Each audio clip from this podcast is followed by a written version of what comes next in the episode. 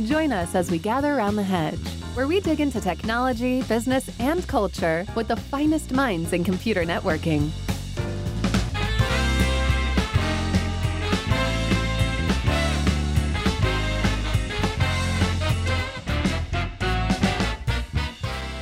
Well, hello, Tom. How are you this morning? I'm doing good. Run a little bit late, but I'm good.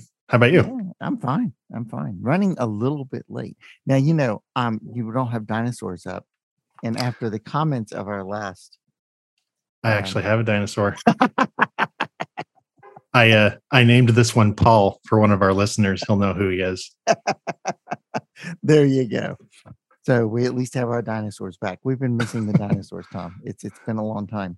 Yeah. And um, we are joined this morning from Thailand, I think, right? Roland? Yeah, that's right. Uh, by Roland Dobbins, who is over at NetScout. And yeah, and, and you moved to Thailand many, many years ago. Um, I worked with Roland when we were at Cisco many years ago. And now Roland has moved to Thailand, and I never see Roland. Well, we see one another virtually, and of Yeah. course, you know, sometimes in the in the, in the IETF from time to time when I get pulled into something. Uh, Yeah. But yeah, but listen, it's good to see you both, and uh, and uh, thanks for having me on the program. I I uh, always uh, listen to the Hedge. Uh, I get a notification when it shows up in my podcatcher. Okay, awesome. Awesome. We love that because we like listeners. yes, we do. I mean, well, so Roland, talk to us about DDoS. I know that um, NetScout just came out with a new DDoS report. So talk to us about what's going on with DDoS because you know that's a big deal. Sure, sure. So a uh, little little bit of uh, of context here. So um, I'm working the ASERT team um, within NetScout, and we do a number of different things. And one of the things that we do is we do a lot of research uh, into DDoS. We do things like we uh, work to discover new DDoS vectors and then ways to defend against them. Um, and we also serve as fourth tier escalation for uh, DDoS uh, mitigation assistance within NetScout. So we're the apex of the of the mitigation escalation tree, which means that we're fourth tier escalation for a fairly large chunk of the internet for DDoS uh, mitigation assistance. And what that means is that we're not ivory tower, you know, academics uh, who come up with theories and and uh, uninformed by operational reality. We're very much hands on, uh, working to deal with the attacks, and so um, we're involved operationally uh, in that respect. And then we also twice a year uh, produce the DDoS threat report, and we have a, a pretty broad data horizon. We see something on the order of about 32,000, 33,000 DDoS attacks a day. And so uh, we pull that in and we use some, quote, big data, unquote, um, uh, technology to, to analyze and to take a look at it and see what's trending. And um, in many cases, we'll you know see something anecdotally and we'll be able to go to the data uh, to, to, to prove or disprove a hypothesis. And increasingly, uh, we're having uh, a, a lot of insight that's actually emerging organically uh, from the data. And so we do this report uh, twice a year, and um, we've uh, changed our format a little bit. Uh, we have uh, a part of the, of the threat report, which everybody can go and get a free copy. Go to nets, netscout.com slash threat report, one word, and it's a free registration, and the report's online with the interactive graphics. And you can also download a, a PDF version if you like. But what we've done is we have a we have an overall section where we talk about the DDoS threat landscape in general across the whole internet, and then we really zoom in uh, in terms of geography. So we have a section on APAC, on EMEA, on Latin America, North America, and then we have some additional sections that are focusing on different facets um, uh, of, of of DDoS as well. And so that's a uh, received a pretty good reception. And the good news is that if you're really focused on a particular region, you don't have to go through the whole report if you don't want to. You can just go and look at the particular region uh, that you're interested in, or if you want to read the whole thing, that's fine too. Um, what I can tell you is that uh, in the first half of this year, we saw a little bit over 6 million uh, DDoS attacks. That's roughly one DDoS attack every 2.6 seconds. Um, the highest um, bandwidth single attack that, that, that we saw directly was about 58 gigabits per second. And in terms of throughput, uh, the highest uh, highest throughput single attack we saw was about 284 million packets per second. And then in terms of vectors, um, we've had something interesting going on in the last uh, 18 months or so. And so to give a little bit of history, uh, of course, the you know the very first DDoS attacks that we saw on ARPANET and so forth in the early 1990s were all direct path attacks, you know, like uh, CTCP and DCC flooding from IRC bots. And then folks figured out they could use ICMP. And then, of course, there's that seminal uh, 1996 uh, SYNFLOOD attack uh, against Panix uh, in New York uh, that, that really brought SYN, SYNFLOODing to the forefront. Um, but we've also had to deal increasingly with reflection amplification attacks over the years. And uh, this is an attack. It requires the attack infrastructure to the bots, the attack harness, to be on a network that allows spoofing. And so if you have the ability to spoof, uh, you can then identify some different abusable services out there on the internet. For example, open DNS recursors or NTP servers that have their some of their administrative functions exposed. Um, CLDAP, uh, SSDP. There are a number of different different um, services that can be abused this way. And so, if I wanted to to uh, attack Tom, I would what I would do is I would uh, have my attack infrastructure uh, send a bunch of requests to let's say a bunch of open recursive DNS servers, and I would spoof Tom's IP address, and I would uh, do a, a, a, lookup, a DNS lookup for a record that I know will give a very large you know return, and so those recursive DNS servers would uh, obligingly go and and look up the the DNS record in question, and then turn around and very helpfully answer Tom, even though he didn't uh, make the request, I did. Um, and th- those attacks have been around for a while. The first one that we really saw was back in uh,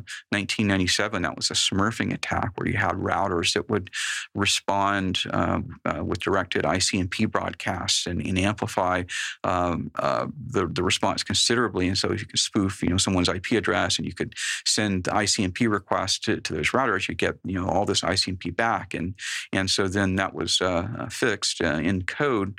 And so then we saw DNS reflection amplification uh, emerge, I believe, in around 2002. And we've seen a number of other vectors over the years. But the thing that's, that about this is that for a long time, you had to have a really skilled adversary uh, who understood the protocols very well and understood, um, you know, how to stimulate these attacks. And it was always bespoke, you know, by hand. But in 2013, well, we saw the rise of the commercial DDoS for hire services. They're often called booter stressor services because they claim to, you know, be a stress testing service when everybody actually knows what they're doing.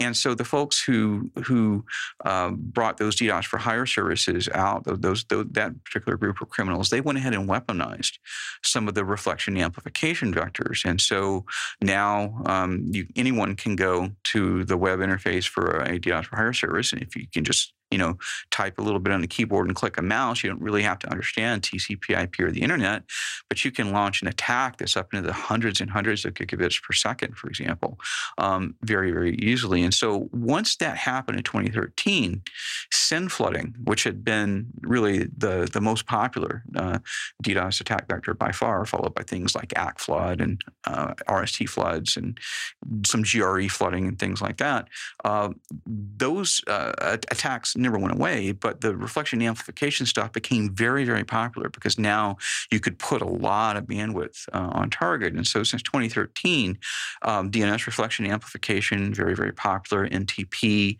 CLDAP, SSDP, um, uh, Memcache, uh, you know, a whole bunch of different abusable services, and they were always dominating in terms of the, just the sheer prevalence. But um, about a year and a half ago, uh, we started to see that change. And what has happened is within the operational community generally, there's been a recognition that there are some networks out there that still haven't deployed source address validation or anti-spoofing. And you know, we had a lot of deployment of that from around late 1999, early 2000 through 2005. And then we kind of reached a plateau where we had more or less a Pareto distribution where something like 80% you know, of the, of the, of the uh, very um, very uh, large uh, networks, a lot of reach, and a lot of the smaller ones too had deployed source address validation. So bots and attack harnesses that were on their networks or on their customer networks couldn't spoof anymore.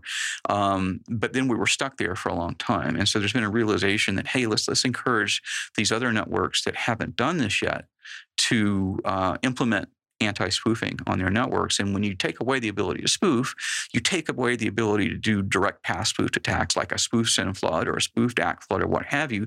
But you, more importantly, you remove this ability to do the reflection amplification attacks. And so, as a direct result of these efforts, the number of networks that the bad guys can put their attack infrastructure on and use it to spoof to initiate these reflection amplification attacks has shrunk considerably. And as a result, we've seen a renaissance of the direct path attacks. And so now um, all the amplification vectors are still there and they're never going to go away. But our top vectors that we're seeing now, uh, number one vector in the first half of this year was ACK flooding, followed by SYN flooding. And then we had DNS reflection amplification at number three. Then we had RST flooding at number four, and then TCP reflection amplification at number five, and so on.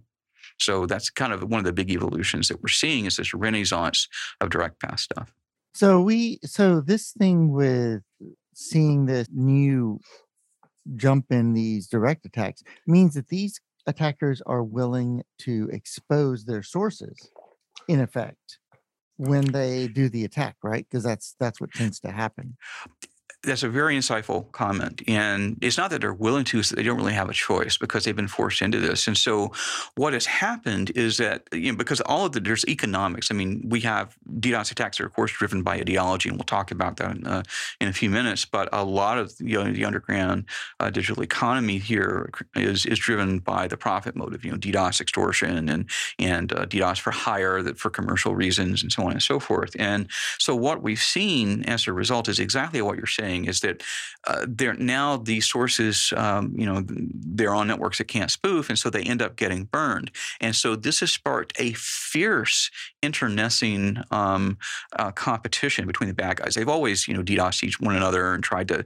yank one another's bots and things like that, but it's gotten really, really uh, even more uh, intense as a result. And so the prices have gone up.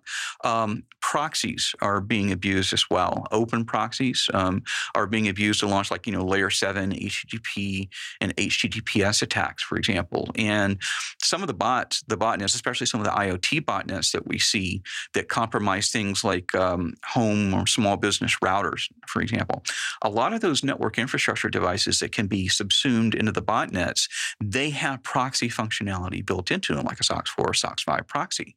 And so um, what we're seeing now is that the attackers, um, in, in, in, not the attackers, rather the bot masters, are emphasizing the the the the illicit sale or rental of these proxy capable bots to the criminal end customers who actually want to launch the attacks. And you know that uh, most spam uh, you know is proxied in this way you know through through abusable proxies right? But what we're seeing now is in the DDoS ecosystem this has really become really prevalent. And of course if you're an attacker and you have some amount of skill you can you know make sure that you're hiding the actual IP address of your attack generation infrastructure as you proxy it through um, these bots that have the proxies. And so you, you still get to hide your actual attack infrastructure in the same way that a reflection amplification attack allows you to hide.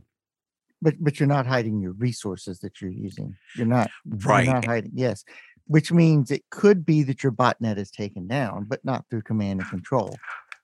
Right, that's exactly right, and and you know, and, and, of course, there's all you know. We look for command and control and, and so forth, and other other researchers do as well. But that that's exactly right, Russ. And and so what this means is that there's a a, a fierce competition uh, to to find abusable systems, to find more vulnerabilities or systems that are insecure, have insecure defaults, and in many cases are actually unsecurable, right? Because they haven't been implemented with the with the right type of functionality by the vendors. And so there's a mad scramble to to find these uh, uh, device find exploits for these devices and subsume them uh, into botnets. And then the, the, the, price in the digital underground of, of accessing these proxy capable bots, botnets, for example, has gone um, way up as well. Uh, and something else that we're seeing is server class botnets. Now, the very first botnets on what was then called ARPANET were, were in fact servers because that's all that there was, right? They were Unix servers. And uh, they, were, they were actually Unix hosts that were running IRC daemons, you know, for internet relay chat. And uh, there was a particular type of bot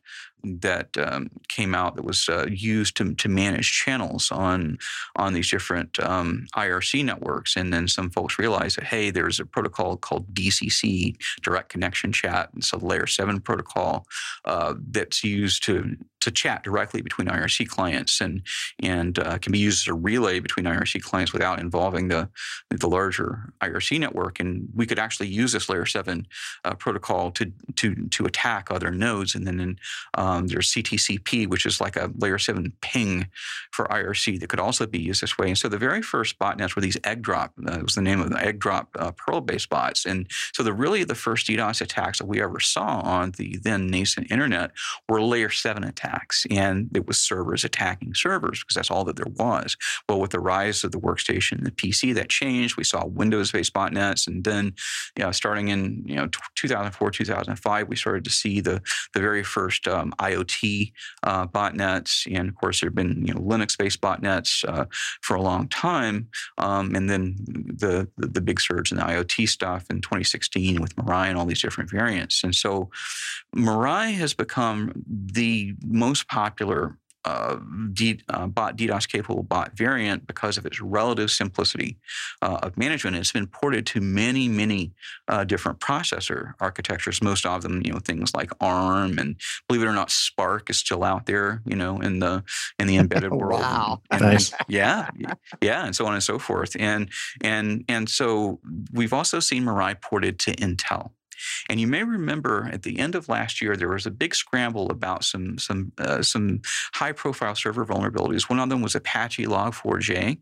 Uh, another one uh, was an Atlassian uh, Confluence uh, vulnerability. And I don't remember the third one off the top of my head, but these were all server based exploits that could actually you wouldn't get root uh, on the server unless you know the the server admin were foolishly running you know the the, the compromisable service service as root, but you could at least get into a, you know a user context. And so the bad guys were exploiting these, and then they were botting these servers and subsuming them into uh, Mirai Intel botnets. And so, for example, uh, late last year, uh, the largest direct path attack that was seen to date was a 3.2 terabit per second attack, and it was not reflection amplification; it was direct path generated by these servers because you know the servers have uh, strong processors, and more importantly, they're in internet data centers or IDCs where they have a lot of bandwidth and throughput at their disposal. And so the you know the the, the attack traffic per per bot is very high with these. And so um, we, we see uh, these server-based botnets that are being used. We also see cloud instances being popped on compromised on Yeah, some of the yeah. Cloud, Yeah, cloud has yeah. to be cloud has that has so much bandwidth, and it's so easy to take over to some some unprotected Kubernetes instances. yeah, that's right. And and and and used to launch, you know, the outbound attacks. And so something else that we see as well is the bad guys will use some of their ill-gotten proceeds, you know, in in uh, credit card, stolen credit card numbers, uh, cryptocurrency if it's accepted or what have you, um, to to register accounts. And so a lot of these cloud services they actually have have it set up so that you can get like you know a week free or two weeks free to make sure that you you know like the service and then your subscription starts in earnest after the trial period. And so the bad guys have automated the setup, right, to, to dynamically create new trial accounts and then immediately install their attack harnesses um, in, in these uh, cloud instances and start using them uh, to launch DDoS attacks. And of course, they expire and then they just keep you know, registering and re-registering and re-registering. And we've seen the same phenomenon, by the way, with the DDoS for hire services. Because remember, all these people are criminals, right? And so the same kind of credential stuffing that we see where the bad guys, you know, they have bots that try to brute force uh, user credentials for things like, you know, people's online banking and stuff like that. Well, some of these bad guys do it to one another's DDoS for hire services. And the DDoS for hire services um, would, would end up getting compromised and they would have these accounts that were created that, that would last for a while and then, um, you know, they would be shut down for non-payment of criminal funds. But then uh, it went, the, the DDoS for hire operators went even further and they offered a free tier of service. And so the DDoS for hire stuff is typically metered uh, based on the time and the number of simultaneous attacks. You know, they'll say, oh, you know, we have eight terabits per second or whatever. They have no idea how much bandwidth and throughput they really have. But what they can do is they can meter uh, based on time and based on simultaneous attacks. And so all of DDoS for hire services now um, have a free tier uh, that you can sign up for, and you can do like you know attack at like five minutes at a time or something like that. And so the bad guys have written these credential stuffing things to dynamically sign up for these free accounts, right? And then so they can keep a constant um, uh, you know set of DDoS attacks running by abusing the DDoS for hire service. Do you have a Do you have a sense of the enterprise the the operations that are running? There's operations that are running botnets and operations that are running DDoS for hire. Are these usually different organizations? or do yes. they are they usually the same or well, so, well, so so yeah. Let's make sure for for um, the audience here. Let's make sure we, we, we define our terms here. So the DDoS for hire services do consist of botnets that are controlled by the DDoS uh, for hire service operator, and um, most of the time, the folks who operate the server, the criminals who operate those services, in most cases, they're not launching attacks themselves. Instead, they are charging other criminals for the privilege uh, uh, of launching attacks, right? And then there are the private botnets um, that are actually owned by by criminals who actually launch attacks themselves. Uh, that that that's true as well. And so then you also have uh, like a botnet leasing model where it's not really a DDoS for hire service, but somebody has cr- constructed the botnet and then leases it out, or at least leases out some of the functionality, like their proxy stuff we were talking to. And so there's some some different categories here, but basically just like with enterprise IT, you can do as much or as little yourself as you want and outtask the the non-core competency to somebody else if you want to do it that way. Yeah. It's it's interesting because this this really puts a different spin on DDoS, whereas before we were very concerned about open relays like mail servers and DNS servers and stuff like that. But now we need to be concerned about is the outbound traffic from our networks. This is a tragedy of the commons problem, right? I mean, yes. nobody cares because, hey, I'm not the one being attacked that that's it. That's it. Now, and of course, the thing is that it's a it's even in some ways it's a uh, a false strategy of the commons problem because the thing is outbound and crossbound DDoS attacks can be just as devastating and and have as much of a negative impact, if not more, than inbound DDoS attacks. But the thing is, there's a mentality amongst those who even understand that this is a problem. They think, well, all DDoS attacks come in from my peers, right? And so I'm going to instrument my peering edge, and I'm going to make sure that I have some mitigation. Maybe I'll do some network infrastructure based mitigation with SRTBH or FlowSpec, and maybe I need some intelligent uh, DDoS mitigation uh, as well to parse, parse further into the packet. But I'm going to focus on stuff that's coming in from my peers or if I have upstreams uh, from, from my upstreams. But in reality, if you have reflectors amplifiers that can be abused on your network or your downstream customers have those, or if you have bots that are on your network um, or your customers have them and they launch, they can launch uh, east-west, you know, cross-bound attacks where you have attack infrastructure located on customer A that's being used to attack customer B. Um, you can also have the outbound stuff. And increasingly, what we're seeing is what we're calling adaptive DDoS attacks. Now, what we mean by that is that these these are some very skilled, uh, very operationally savvy attackers who go beyond the normal knowledge of, of the internet because a lot of the attackers can't even spell TCP/IP, much less DDoS, right? And that's part of the sad part is that their attacks are often so successful due to the unpreparedness of the defenders. And I'm not blaming the victim here; these people are, you know, these organizations are victims of crimes, but you know, there's a certain amount of of, of preparedness and resiliency you really need to uh, to to look at investing in if you if you do anything important online. And so what what we're seeing is that these attackers who engage in the adaptive DDoS attacks, they really take a look and do an extensive pre-attack reconnaissance to look at the entire service delivery chain for whatever service, application, content, whatever it is that they want to disrupt.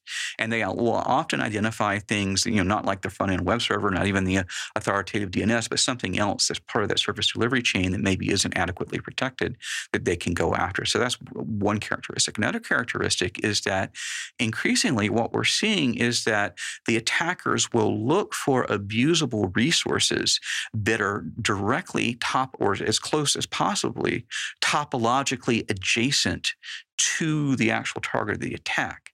And the reason that they do that is number one, of course, they can potentially get a lot more bandwidth and throughput on target. But even more importantly to the attackers, the fewer administrative boundaries that the attack traffic traverses, the fewer opportunities there are to detect and classify and trace back and then mitigate that attack traffic. And so we are seeing attacks where it has been very, very obvious that the attacker has chosen bots or is leveraging reflectors amplifiers that are directly adjacent to the target uh, in order to take them out. And this is this is a big problem for broadband operators. Any kind of eyeball network, whether it's broadband, wireline, broadband, wireless, we've seen this done deliberately uh, with the recursive DNS infrastructure of the broadband operator deliberately attacked using bots that are on you know the end customer um, home and small business and so forth networks of those broadband operator customers to take down the recursive DNS because most of the of the customers of that broadband operator they're going to just use whatever the you know the recursive DNS is that's offered by the by the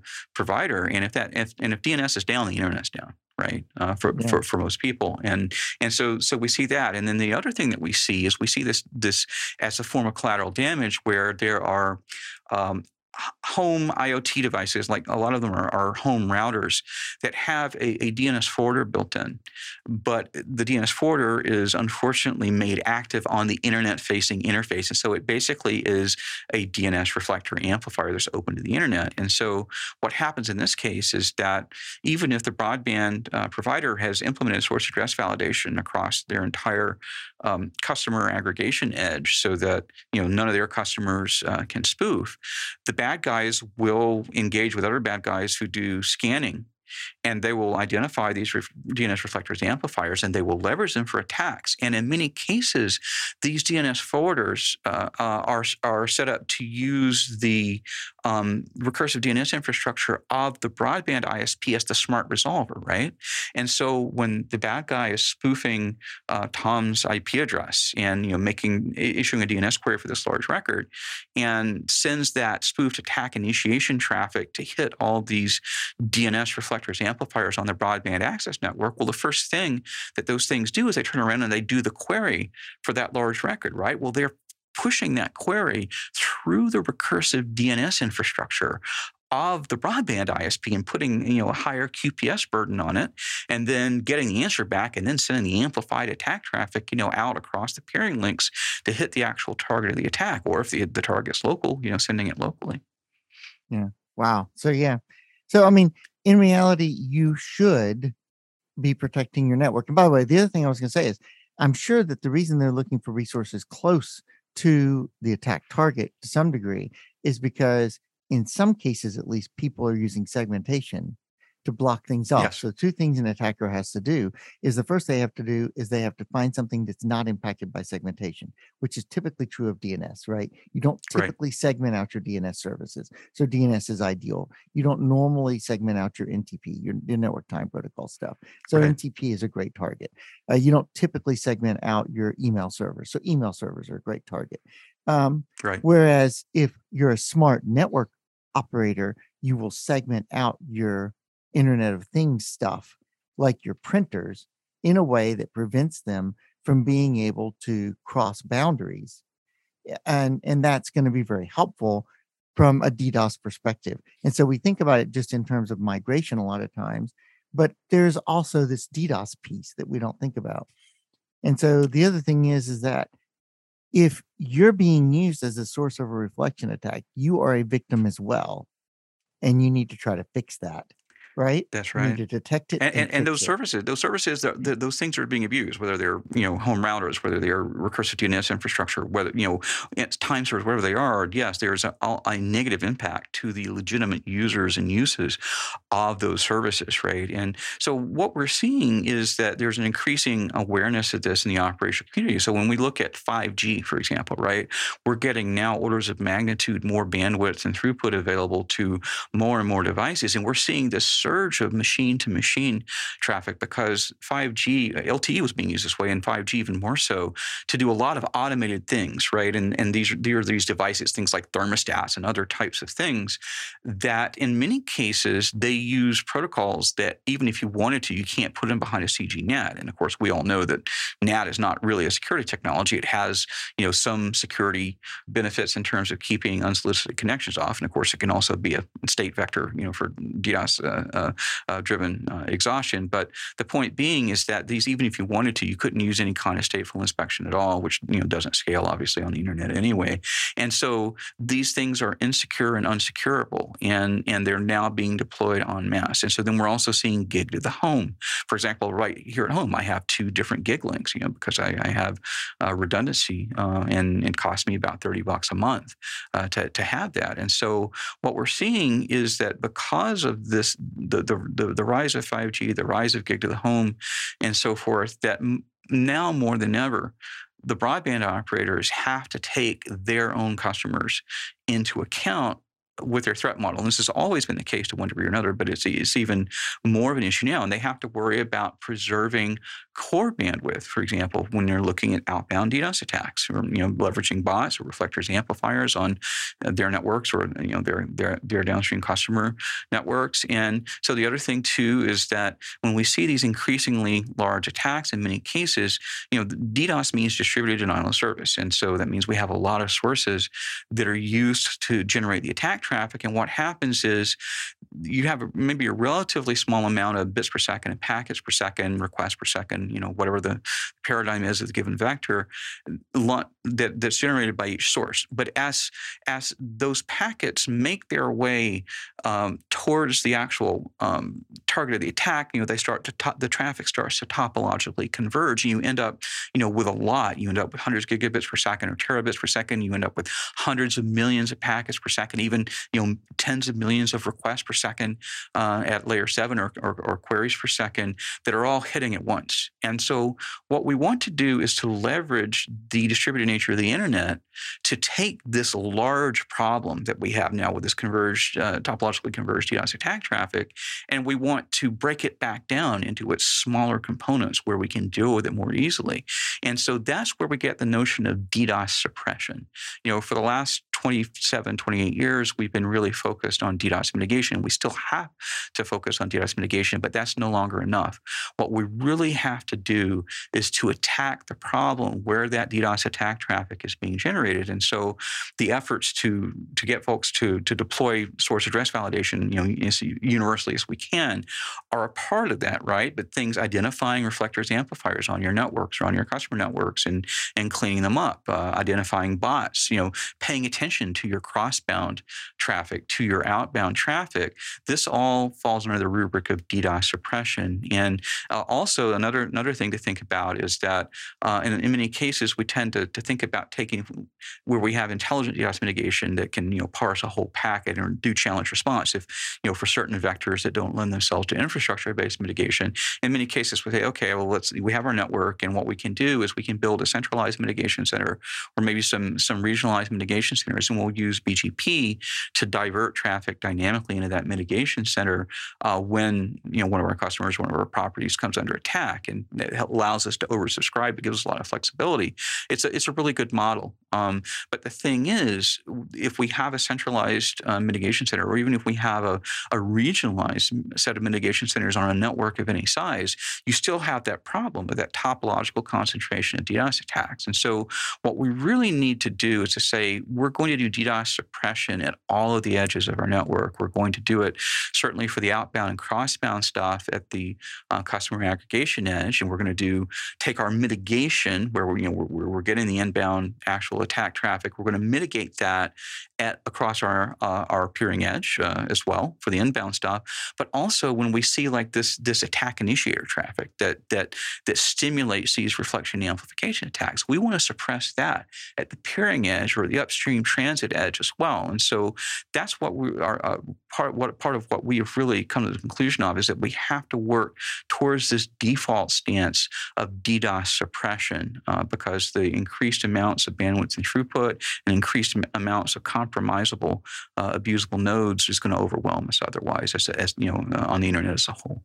Yeah. Well, I mean, which means we we we have probably never thought before about DDoS protection within the network. And it, it, it is it is something that's new. Yeah.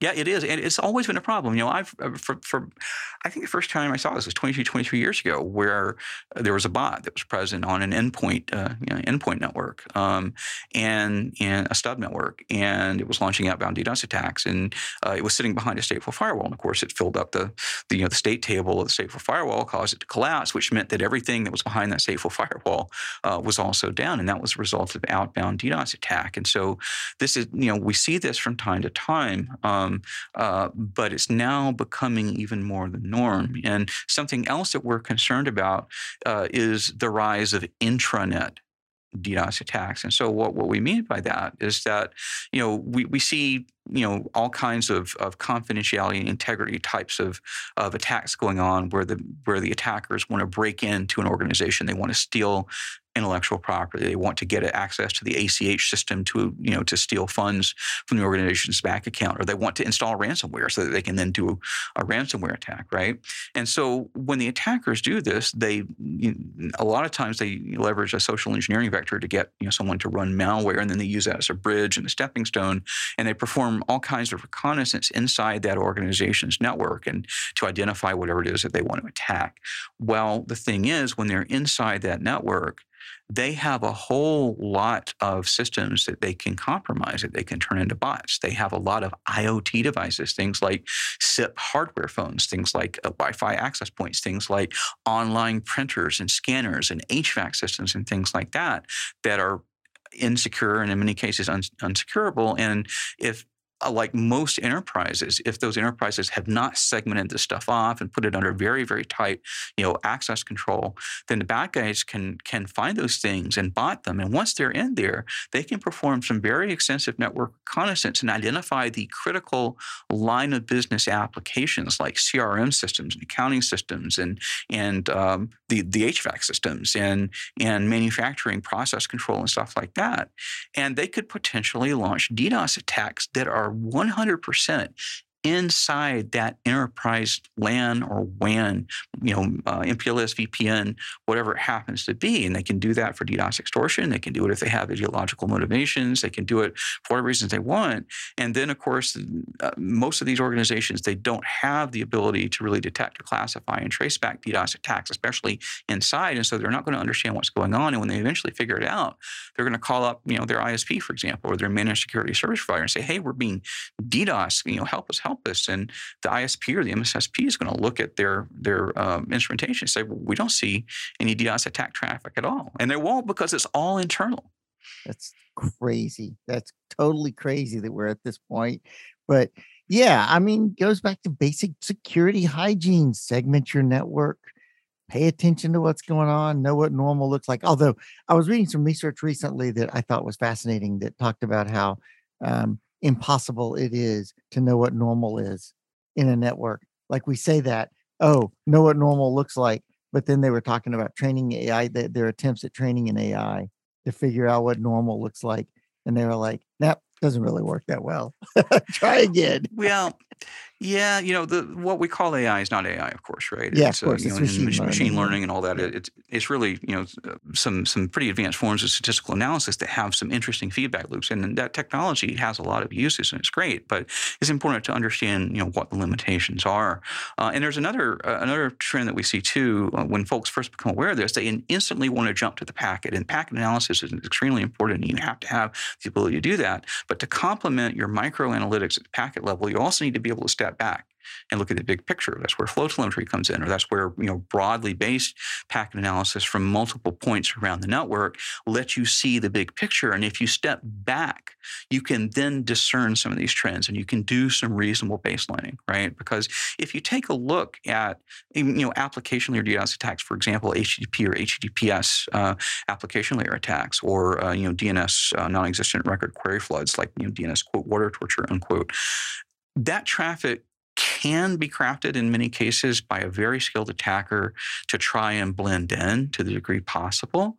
But even so, in, in, in so many cases, there's just a, such a strong signal there that even though the traffic from a layer four perspective, maybe even from a layer seven perspective, um, you know, on its on its face, uh, if you look at any one of those facets, it it appears to to blend in really well with legitimate traffic.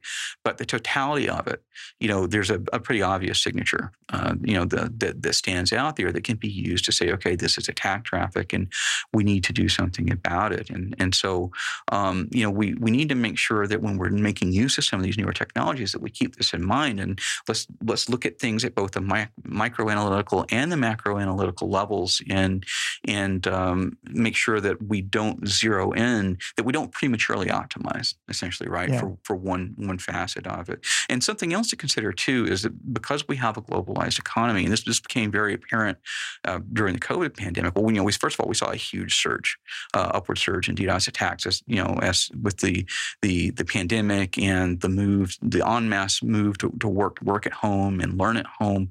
Um, and what what we've seen is that the attackers have done things like they they work to identify the VPN concentrators uh, for for an organization, for example. And of course, they do that because people put VPN in the you know the DNS record for yeah, the course. for yeah. the for the for for for the concentration. So they identify that, and they launch. Um, you know, they want to do DDoS extortion, for example, or they have an ideological motivation or what have you.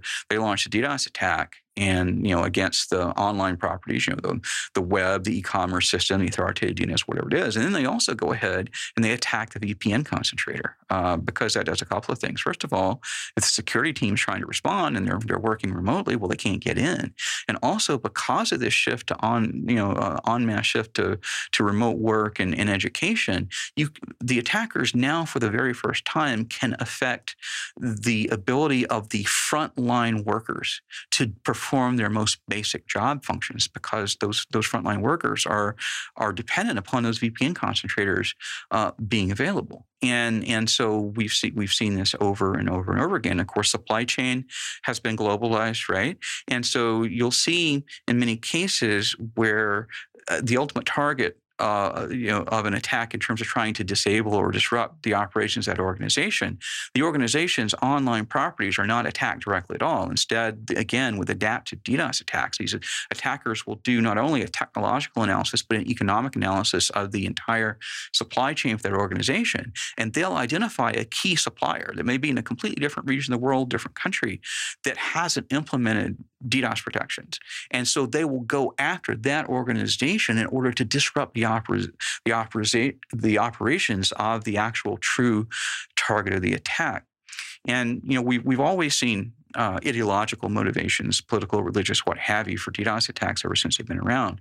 But of course, with the recent unpleasantness in Ukraine, uh, we've seen the the true emergence of, of, hybrid hybrid warfare, where there is the the kinetic component taking place on the ground, and there is some orchestration with the online world. And of course, you know there was an attack campaign in Estonia in 2007, uh, Georgia, Abkhazia in 2008, 2009. There's been others in the ROK, and uh, we see this in the here in the APAC region a lot when there when tensions escalate in the region. Then we see DDoS attacks, and most of these attacks are actually performed, it appears, by arms length actors that are not necessarily direct state actors, but they are in many cases criminal groups who are given a certain amount of leeway by the security services of, of a given country, with the understanding that if that uh, country calls upon them you know to target uh, a particular polity that, that, they'll do it. And so we saw a, a tremendous upsurge in DDoS attacks against uh, both Ukraine and Russia at the beginning of ground operations um, uh, in in the Ukraine. And then we saw uh, after a period of time we saw a big drop off in DDoS attacks uh, against Ukraine. You know why? Any guesses because a lot of the DDoS people live in Russia. okay. Or, well, that, or, or not live in Russia, but they're actually, I would assume that a lot of that comes out of the Russian. Uh, right, but, but but right, and so what, we're seeing it. We saw the the you know attacks against Russia. We saw attacks against Ukraine, and then the Ukraine attacks went down. So what happened was, so much of that infrastructure was successfully attrited, and it migrated to other countries. And so a lot of these Ukraine focused services and applications and content migrated to countries like Ireland and countries like Iceland, Oh, for okay. example. And what do, and, and then what do we see? We saw a tremendous upsurge in DDoS attacks against Ireland, against Iceland, for example, right? So, uh, so Yeah. it's you know the DDoS attacks are following following the targets, even in, in a in a mobile, dynamically provisioned world. The the attackers are paying attention um, to what's going on, and and so we've seen that. And so here in APAC, for example, you know there are a lot of tensions uh, in this region. There's a lot of contention um, uh, having to do uh, with China and Taiwan and North Korea and the United States involvement, and so on and so forth. And so uh, here in APAC, for example, um, in Taiwan in particular, uh, just just one example, we saw the largest number of DDoS attacks that we've seen to date against targets in Taiwan. It was more than 3,000 attacks uh, in a single day. Well, w- and of course, we you know we can't really attribute this, but you know we can we can look and, and assign some probabilities. So we took a look at what was going on there. Well, a couple of days before before that attack was launched, there had been a rally in support of Ukraine in the capital of Taiwan, which is Taipei, and then the very and, and so then the very day of the attack. Um, the Taiwanese envoy to the United States, that organization had actually sponsored uh, an online uh, symposium with a very prominent think tank that and so this was sponsored by Taiwan's representatives to the United States, basically denouncing the Russian invasion of Ukraine on the very day that the attack was launched. And so then we took a look at the attack dynamics, and the attacks were most of them were layer seven HTTPS attacks. And interestingly enough, most of the sources were in Russia for those attacks. Um, and of course, you know, you, uh, DDoS is a global phenomenon. I can, you know, uh, here in, in in Southeast Asia, I can use attack resources in North America or Europe or South America to launch an attack. But when we see the geopolitically um, uh, motivated attacks or attacks that appear to be geopolitically and ideologically motivated, sometimes the attackers want to send a message, right?